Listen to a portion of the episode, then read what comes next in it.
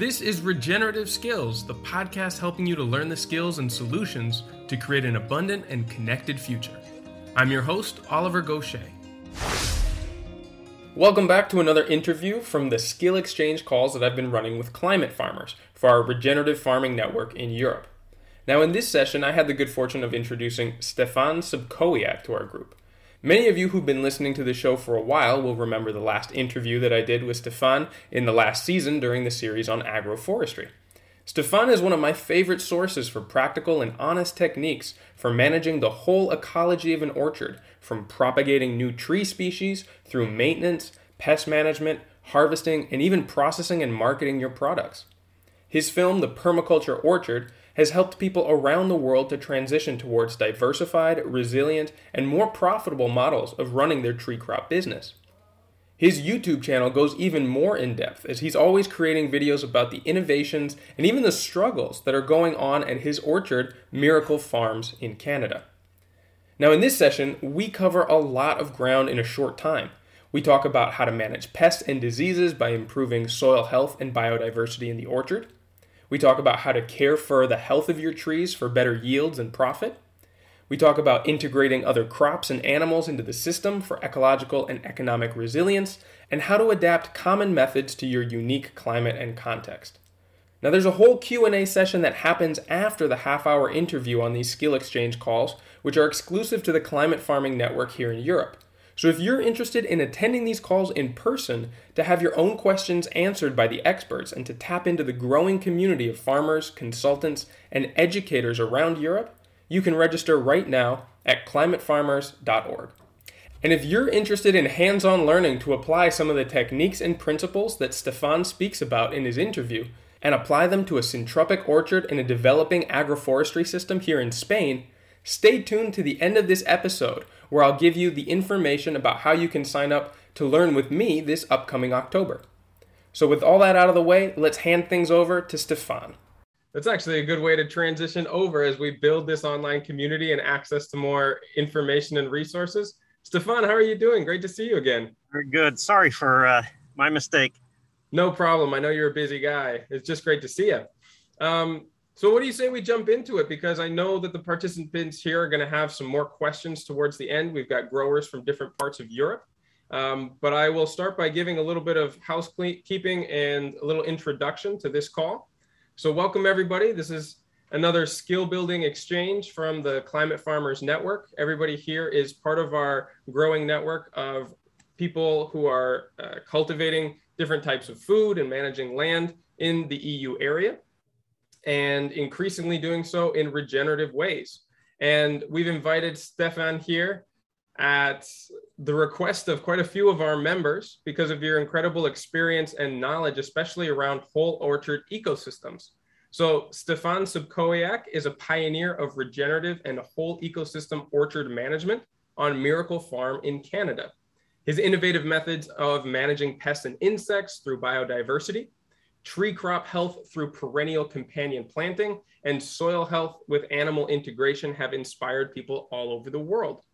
And through his teachings, regardless of your climate or your orchard species, the practices of close observation, nature-inspired patterning, and symbiotic relationships will help you to optimize your orchard business anywhere in the world. Now, just keep in mind that this call is being recorded. If for any reason you don't want to show up on the recording, you can just leave your camera and your microphone off and you won't appear. And let's go in right into the first question for Stefan. So let's get an overview about what some of the potential of creating a complete orchard ecosystem is, and what are some of the key differences between that and conventional orchards? Easiness. Definitely, if it functions as an ecosystem, it functions. If it functions as a monoculture, it's a broken system that you have to keep intervening because there's a whole bunch of parts of the ecosystem that just aren't there. So really, that's so nice to not have to deal with this insect or this problem or another. I'd say that's the major one, is how much easier it becomes. And so it seems like there's a mindset shift in that you know, there are always going to be challenges and things that come up each season. In fact, that's what we were talking about just before you arrived, how the challenges of climatic patterns and weather patterns of this season, either heavy rains and extra humidity and cold in some parts, and droughts and wildfires and others, have caused people to have to react in a way that, you know, it's something different each season. And that doesn't change whether you've got a fully integrated ecosystem or if you're managing it in a conventional way.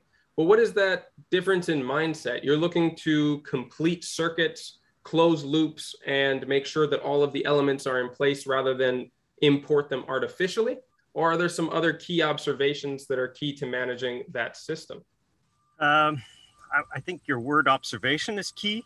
I mean, that is often the clue to, oh, this can be done without me having then to intervene. I'll give you an example. In our climate, we get snow. Like, we'll typically have 60 centimeters or more during the winter, covering for 3 months. And in the spring, as that snow is melting, we get sun scald. So we get basically a sunburn on the bark of trees because they get very warm in the day, and in the evening, it's usually a high pressure, clear sky. So as soon as the sun goes down, the temperature drops. So we'll hit minus 10, minus 15, sometimes 3 hours after sunset. And what happens is the tree can't adjust quickly enough in temperature, and the bark cracks. It basically just splits right off. So I used to have to paint trunks of the trees white just to keep them from getting sun scald, until one day, while painting, I realized, yeah, I always have to go around this tree because there's a big shrub in front of it. You know what? If the shrub being on the south of the tree prevents it from getting sun scald, what if I planted shrubs deliberately in that position, which is the southwest, because that's where it gets the maximum evening or late afternoon sun? And if I would do that, and I could use a crop shrub, not just it was just a wild shrub that had come up, but I could actually plant something that will give me a crop. And so that was kind of, and it worked very well. And so that's one of the goals we have. We should have a fruiting shrub to the southwest of every tree to reduce that effect of sun scald. But that adds the same amount of trees that we have fruiting will give us that many, at least, shrubs that we have fruiting as well. So I mean, it's the kind of thing where, well, if I did it conventionally or if I did it in a monoculture way, well, that shrub just down and go on with your painting of the shrubs, of the trees. So observation is really one of the key, but I mean, it's the key to permaculture. That's why it's the first principle. So that mindset is looking around, seeing what's happening, and trying to ask. And I no longer ask, how can I do it 10% better or 20% better? Which in the end you think, well, 20%, that's great. No, I look around and I think, how can I do it 10 times better? If I'm going to intervene, if I'm going to do, and if I'm going to plant, and if I'm going to make a change, how can that change make the system, because it really is the system or that task, 10 times better? Could be 10 times quicker, could be 10 times more profitable, whatever it is.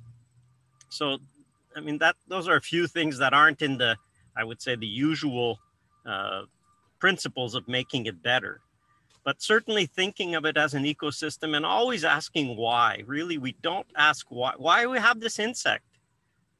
Like I say, my caterpillar teacher, for us, the whole reason we changed the orchard was because of a caterpillar. So we have these tent caterpillars. In Europe, you have the Legionnaire, right, in the southwest of France, and I don't know how far or if it's in Spain, but they basically create these massive tents, and then you'll have these hundreds or thousands of these, tremendous damage to the orchard.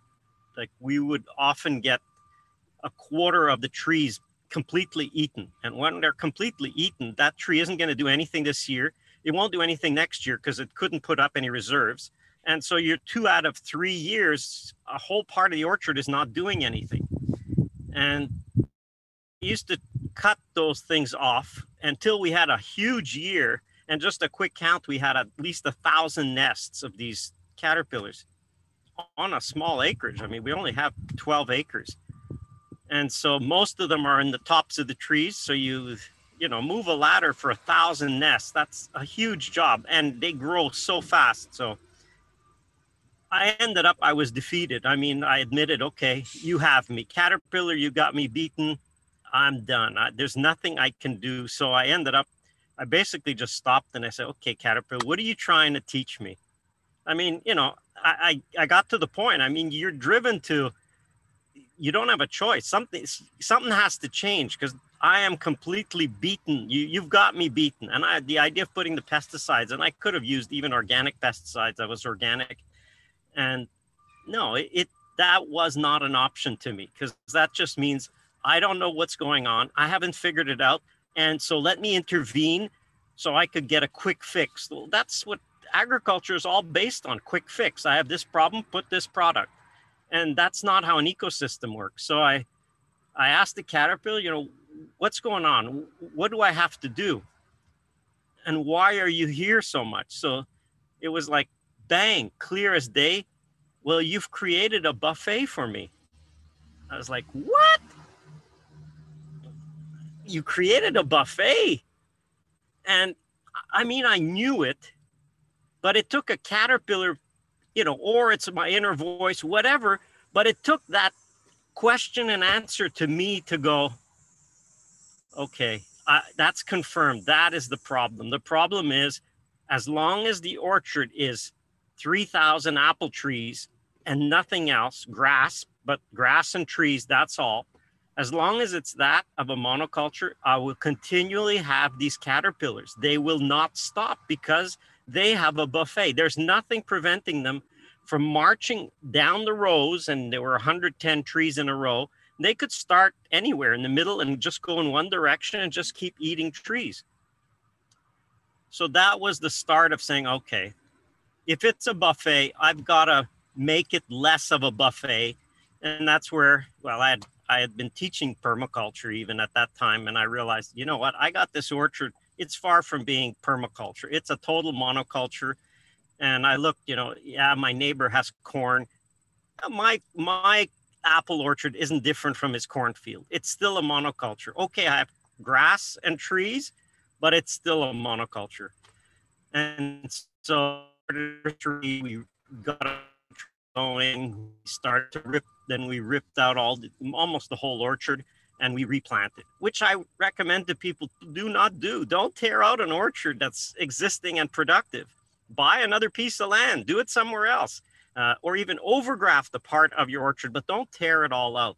It's not, I mean, if your orchard is profitable, if it's working, try it somewhere else, but don't tear it. That's a huge hit. You take out trees that are generating money, and now you no longer have money coming in, and in fact you have a lot of expenses to replant.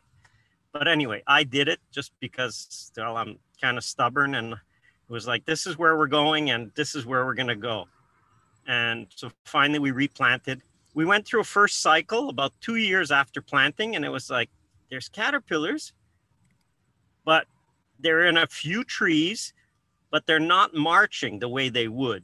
So it was like, okay, that's interesting.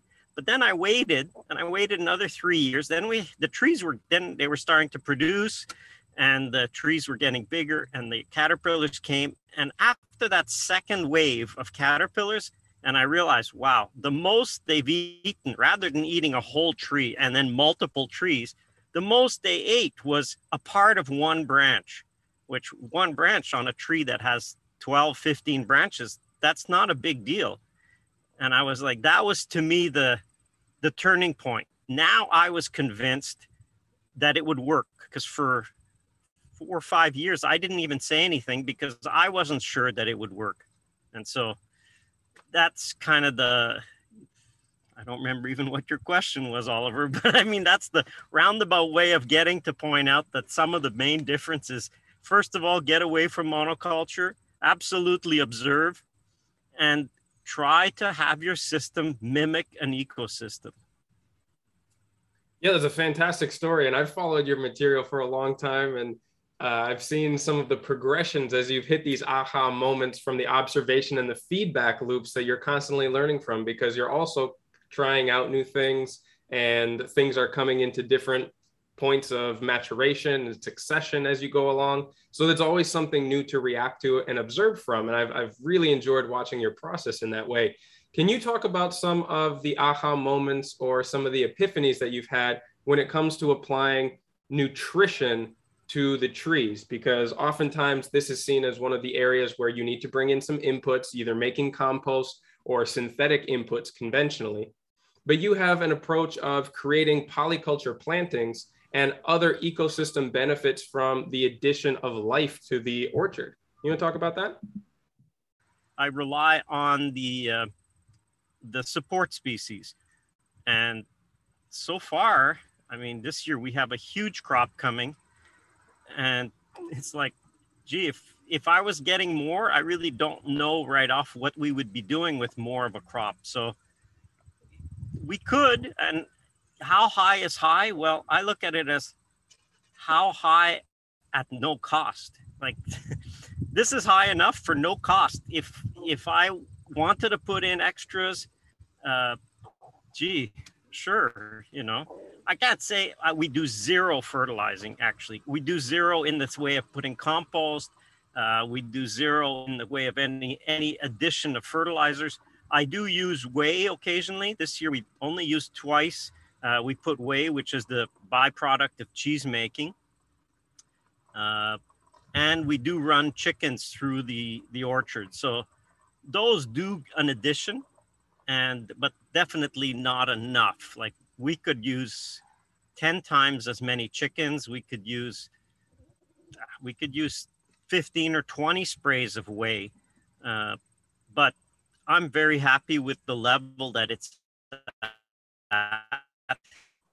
Inputs are a bit of a treadmill because you could get hooked on inputs and, hey, yeah, it gives a good result. And, you know, farm the sun to the max. That's one of the key things first. Like if you have bare ground, well, you're just losing sunshine, you know? So I would say, I always say the cheapest input by far is water. If you're using compost or fertilizer, but you're not adding water at key times when it's needed, you're spending way more than you need to. Water is by far, as long as you have access to water in abundance, which we do. Pumping water for us is about $300 a year. And we're growing on literally a beach sand. Our neighbor is sand dunes. So if we didn't add water, we would be stressing the plants tremendously. But like, why put fertilizer if you're not going to put water? To me, that's like, it really doesn't make sense. If you're relying on rain, and Oliver, I know you're in Spain. I mean, you can have some pretty long dry periods. Well, if you could add water even once every 2 weeks through that dry spell, boy, you would be capturing sun. Because if your plant is shutting down, and sometimes shutting down for a week or 2 weeks or 3 weeks or 4 weeks, well, how are you? You're not farming the sun. Like your plant is at a limiting point, and it's limited by water. And then it doesn't matter that you gave fertilizer. The fertilizer isn't going to be active either. The compost will barely be active because it's waiting to be moistened. So that's a bit my take on inputs. Yeah, no, that's a really good observation because we do talk a lot about bringing in biology, especially when it comes to improving soil. But if there's no moisture in there, the diversity is going to die out. And much like you were talking about with some of the different inputs that you add, whether it's whey, whether it's irrigation timing, you're paying close attention to the developmental stage that your crops or your plants are in, especially with getting to know orchard plants. There are rhythms that they go through as they start to set seed or when they are putting out flower and they're developing fruit, and they need different things at different times. And you've put out some great resources on how to read the developmental stages and tailor your inputs to those rather than going by a schedule and saying, hey, you know, it's July, we irrigate now, or we do a spray now, but rather marrying that to the development of the tree, which can differ quite a bit over the year. Can you talk about some of the observations and the reactions needed to develop over time so that you are, you're growing and reacting with the plants rather than based on some arbitrary calendar? Yeah, a few things there. I would, if you can't walk into whatever you're growing, whether it's your garden even, and within 5 seconds, if you can't read that there's something going on, you really need to up your game on observation. I mean, that's so critical, because if you, like, we're working on a master class now, and we just finished our course on observation. And the whole objective of that course, to learn how to observe, is that you need to know what is your baseline, this is normal. And anytime you're out of normal, things are doing really well or things are not doing well, that observation should be like within seconds of walking in, you should be able to go, oh, something's not right here. Something's not working. And that's something that you can develop. Sometimes it's visual. It could be auditory. I mean, you could hear that it's very quiet today. Something isn't right. It doesn't matter whatever way you would pick it up. Some people are, you know, can smell things. I can't smell that much in that way, but some people can smell. Some people will taste the soil and know, gee, the soil is really nice now. It's perfect. So that observation is really important. I had a few points. What was the main idea of that question again? Sorry. No, it's okay. We're just talking about, I guess, the management of all of these cycles and being able to observe what developmental stage that the tree or whatever other crop that you're cultivating is in, rather than going by arbitrary calendars in order to make your interventions. Right. The most important is flowering, because trees are better indicator than smaller. For example, you can have your crocus come up, or, you know, spring bulbs come up, but that's because it's your first 5 centimeters of soil is at a certain temperature. Bang, they take off. But deeper down where the tree roots are mostly, that's not, it hasn't warmed up. So flowering, bud break, those are two key indicators. And I say calendar doesn't really mean much. Phenology means much. At what stage for that plant are you? And always keep in mind, doesn't matter, like this year, for example, we're probably about 16 days ahead of normal year.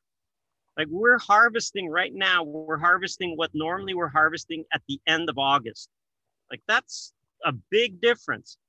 But last year, we were 10 days late through the whole season. So plus or minus, you're talking, it could vary by a month. Any given crop, any given stage could change by a month. So if you go by calendar, you're lost completely. It makes no difference because you're going to miss everything.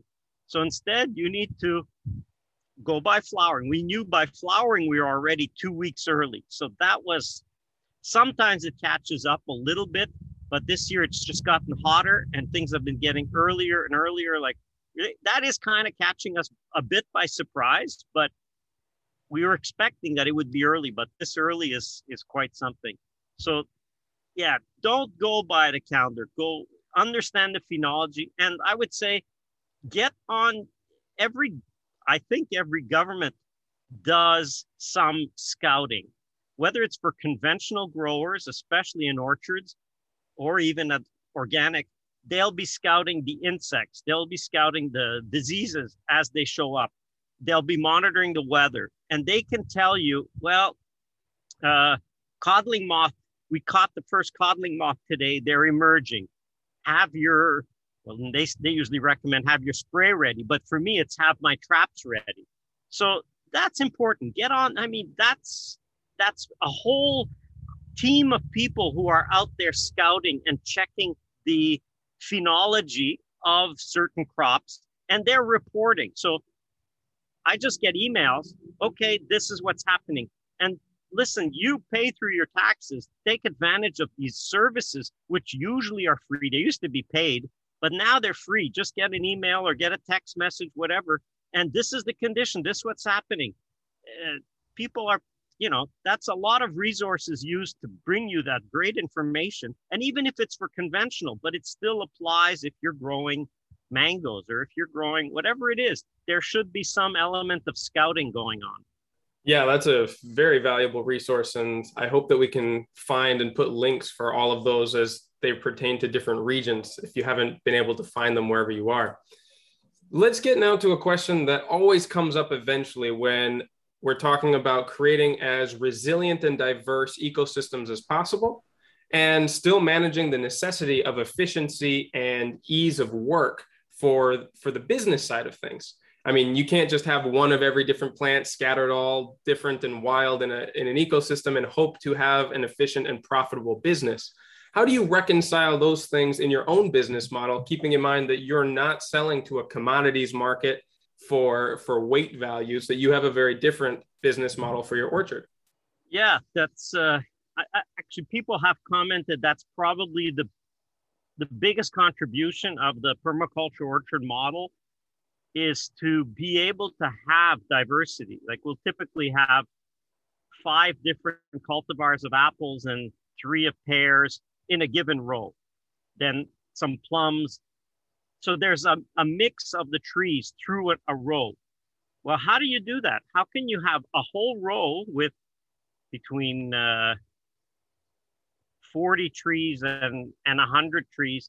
How can you have that many trees and a diversity and still have some kind of logic to it? So we call it the grocery store concept. And it's the same idea as you walk in a grocery store. It's not all one thing in that grocery store aisle. There's a whole bunch of things. So what we do is, all we have to know is, when is that crop harvested? Well, within apples, we can harvest from the end of July, end of October. We've got cultivars for that whole season. So how can we reconcile that? We just need to know if we want to put blue pearmain. Well, blue pearmain is harvested from middle of October to the end of October. So we divide each month into 3 10-day windows. And then those windows, we'd say, okay, it's the beginning of August till the 10th of August. That's early August. Then we have the middle of August, which is the 10th to the 20th, or 11 to 20, and then 21 to 30, that's the end of August. Now, in those 3 periods in August, if we have 5 cultivars of fruit that are going to harvest, we need to know, where do they fit in that window? And then we just plant that. And we try to have enough that we can fill a whole row at that date. So that makes it easy. And I don't pick the fruit mostly. I don't pick much at all. We pick a little bit for a little kiosk. Most of it is people coming, and that's everybody who picks has to be a member of the farm. So we get paid in advance. And then whatever they pick, they pay for as well. And so it's a you pick model with that diversity. Well, actually, for you pick, it's the best model, because when we had 11, oh, we got enough. What else do you have? I didn't have anything. So now when they come and they can pick 40 kilos of apples and 10 kilos of pears, and then they'll pick up, 2 kilos of plums. Oh, and you still have herbs. Oh, great. Oh, look at, there's still some small berries. Yes, we'll get that too. Oh, and you have some vegetables in there. And the nice thing, if you have vegetables that you don't have to harvest, that's fantastic. Like, why not let people pick what they want? We give ourselves so much work for nothing. And harvest is, don't make it light of it. If any of you have harvested, that is a big job. And in all fruit productions, because I used to teach fruit production, and we'd look at the ag economics of each of the crops. And an average right across the board for fruit is 40% of the cost of producing that crop is harvest and packing. And we underestimate packing. But if you put fruit in a box, that box is going to cost you anywhere from, let's say, for us, it's $1 to $1.50. Well, if you sell that box for $10 and you got $1.50 in a box, that adds up pretty fast. That adds up fast. So 40%, if you can bypass that. And when I teach in Europe, God, I can't get it. I really can't get it. You guys have the perfect situation in Europe. You have population everywhere. Anywhere I go, I've asked. And only one place have I found somebody When I say, do you have 30,000 people within 30 minutes of where you are? Everybody's like, well, of course, everybody has that. And one place in the center of France, they didn't. But I was like, for us, it's normal. I'm an hour from a major city, an hour. That's way too far. And it still works for me. But in Europe, the few places that I've heard that did U-Pick, they are crushing it. They're absolutely, like, they don't want to say it because it works so well. They're making so much money and they're saving so much money because they don't have to pick. And if people are going through the orchard and they see a nice rock and they go, oh, I love this rock, I want to take this rock home, and they put it in their basket, and you weigh the basket and there's a rock in it, you don't care if there's a rock in it. Like, who cares? You want to take that rock, take the rock. You're paying for it, you know? So that's where, God, I mean, Europe, I can't believe how come you guys aren't going crazy for U-Pick. You are in a better situation. Everybody knows about going to U-Pick. It's culturally established for a long time, but the first ones who do it in Europe, let me tell you, you'll be in people's mind as going, oh yeah, go to Oliver's, go there and you can get figs and pomegranates. I don't know, everything else you can grow, Oliver, you know, I mean, and then the more diversity you add, the more people buy. To give you an example, if we have two colors of plums, we sell 2 times more. We had 2 kinds of raspberries, 2 colors. They're both harvested at the same time, but we sell 2x as much just because now there's 2 colors of raspberries. Like, I don't care. If people just want to give me more money, I'm not against it, you know. It really, don't make it more complicated. Focus on growing it and then make the harvesting people's problem. So for example, right now, because we're early and it was hard to schedule the dates early in the season because I wasn't sure if we were going to continue to be early, but we were. So I put dates 1 week early, but in fact, I should have put dates 2 weeks earlier. And so we're getting caught with one type of apple that has produced a huge load. And so I'm going to have an open day that wasn't scheduled. And what I do is, if I have a problem, right now I have a problem, we're going to be losing like a few tons of apples if we don't pick these fruit. So since that's going to be such a problem, I want to turn it to an opportunity. So we're giving away a box, which is 18 kilos as a member. That box would normally give me $60, but membership costs $60. So people figure, hey, I can join as a member for free because I was going to pick these apples anyway. And then every time they come, I have something else free. Not always that valuable, but there's always something free. Sometimes it's flowers, sometimes it's herbs, sometimes it's small fruit. Whatever is a problem to me, whatever we have so much of that we're just going to lose, I give it away. Because I know that because they came for that one item, like they saw that we were having free apples and they came. Very rarely do the people come just for that. They're there. Oh, you have garlic today. Yeah, we have fresh garlic. Okay, I'll take, you know, $10 or $20 of garlic. And oh, you got eggs. That's true. I got to get some eggs. So there's $20 of eggs and so on and so on. So focus on producing. Focus on designing the system to be easy. And if you use those grocery store aisles, people, as they walk and they see the diversity, they will pick more. I mean, I've seen both, because I saw when we had just apples and, you know, 400 trees of the exact same cultivar, that's work for you. But when other people come and take care of that work, it's really nice. Yeah, I think that's a fantastic example, especially, like you said, for the European context, but also for people who have smaller plots of land where you can put in a ton of diversity that might be difficult to optimize and make really efficient for harvesting yourself, or might not make financial sense to bring in a team to do that harvest work that could still serve as a community asset that is profitable for your context. I love those ideas. Now, We're getting a little low on time, and I still want to make sure that we have time for listener questions. But before we go into that, can you tell us what you would give as advice for people who are just starting out or who perhaps have tree systems already and are looking to make a transition to a more whole ecosystem regenerative approach? Well, I would say, look at the film. We did a film a few years ago, The Permaculture Orchard. It's really a mini course. I would say start there, because a lot of people got started just with that. That's all they had, and they got started. Yeah, it gives you enough to start. So knowing is one, and then I never emphasize enough to just do it. Like, just start. It'll never be perfect.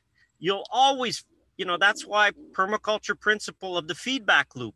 You do it, you try it, you observe, and you adjust and you make a change. So start small. I say start with 2 trios. That's like 6 trees. And just start with that. Learn, because you'll learn as much with 2 trios as with 500 trees. Honestly, you will, because you'll start to see dynamics happening. And that will be your feedback, because you have to be convinced. I can't convince you. You can hear me talking. You could watch the film. But you are not convinced. Like, I was not convinced. I wasn't sure this would work. He talks about this, Mollison, in his book, but I wasn't convinced that would work until I did it and until I saw a few cycles of production. And that's really the key, is you have to see it and then be convinced. And then it's like, okay, I want to do 10 times more. No problem, because you already have the foundation. I won't put this plant anymore, but I'll put more of this one. And so that's where that start and the feedback, and yeah, get the films for sure. There you have it. A big thanks to Stefan for taking the time to share his knowledge and experience with our growing farmer community at Climate Farmers. Remember that if you're involved in farming anywhere in continental Europe, you can join the network right away by visiting climatefarmers.org. And now I also promised to share with you the information on how you can come and learn with me in person this October. This is the first announcement that I'm making on this exciting course that I've put together with my friend and Syntropic agriculture specialist, Jacob Evans. I interviewed Jacob last season about his experience applying Syntropic principles and design to the challenging ecology of Andalusia in southern Spain, and how even with the harsh heat and bone-dry conditions of the summers there that they face, he was able to establish an Eden of productive perennial crops and support species on degraded former farmland. Since that interview, Jacob and I have been looking for ways to collaborate, and so I invited him to come and teach with me at the farm of a good friend of ours and Climate Farmers, Carlo and Coralie. The two of them have been developing their new orchard a few hours south of me from where I live in Barcelona, and are super excited to experiment with syntropic agriculture for all of the incredible benefits of mixed biodiversity and ecosystem services that it has the potential to develop. Together we'll be hosting a group of learners for 5 days in which we'll not only go through the principles and theory of how these systems work, we'll be putting them into practice directly on the land as we install syntropic orchard rows on their site. I'll also be going into the practical side of ensuring that this innovative way of planting matures into a profitable venture that can accelerate the development of your farm. We'll cover soil testing and plant health, seed saving and plant propagation, alley cropping and animal integration, and a whole lot more. There will be team building activities, incredible food from the surrounding community, and much more in this 5-day intensive learning experience. So whether you're excited to develop a large farm with agroforestry, or just see the opportunity to plant delicious fruit trees in your backyard or your neighborhood, you'll leave this course feeling confident to go out and start planting no matter what climate or bioregion that you live in. You can find all the details of the workshop at thegreenrebel.org, or you can find them on Instagram at thegreenrebel. I've also got all the direct links in the show notes for this episode at regenerativeskills.com. Now, due to COVID restrictions, we have to keep the group pretty small, so don't wait. Make sure you reserve your place today and come and join me in Spain this October. So that's it for this week's episode. Until next time, keep taking those little steps every day towards a regenerative future, and I'll be right by your side along the way.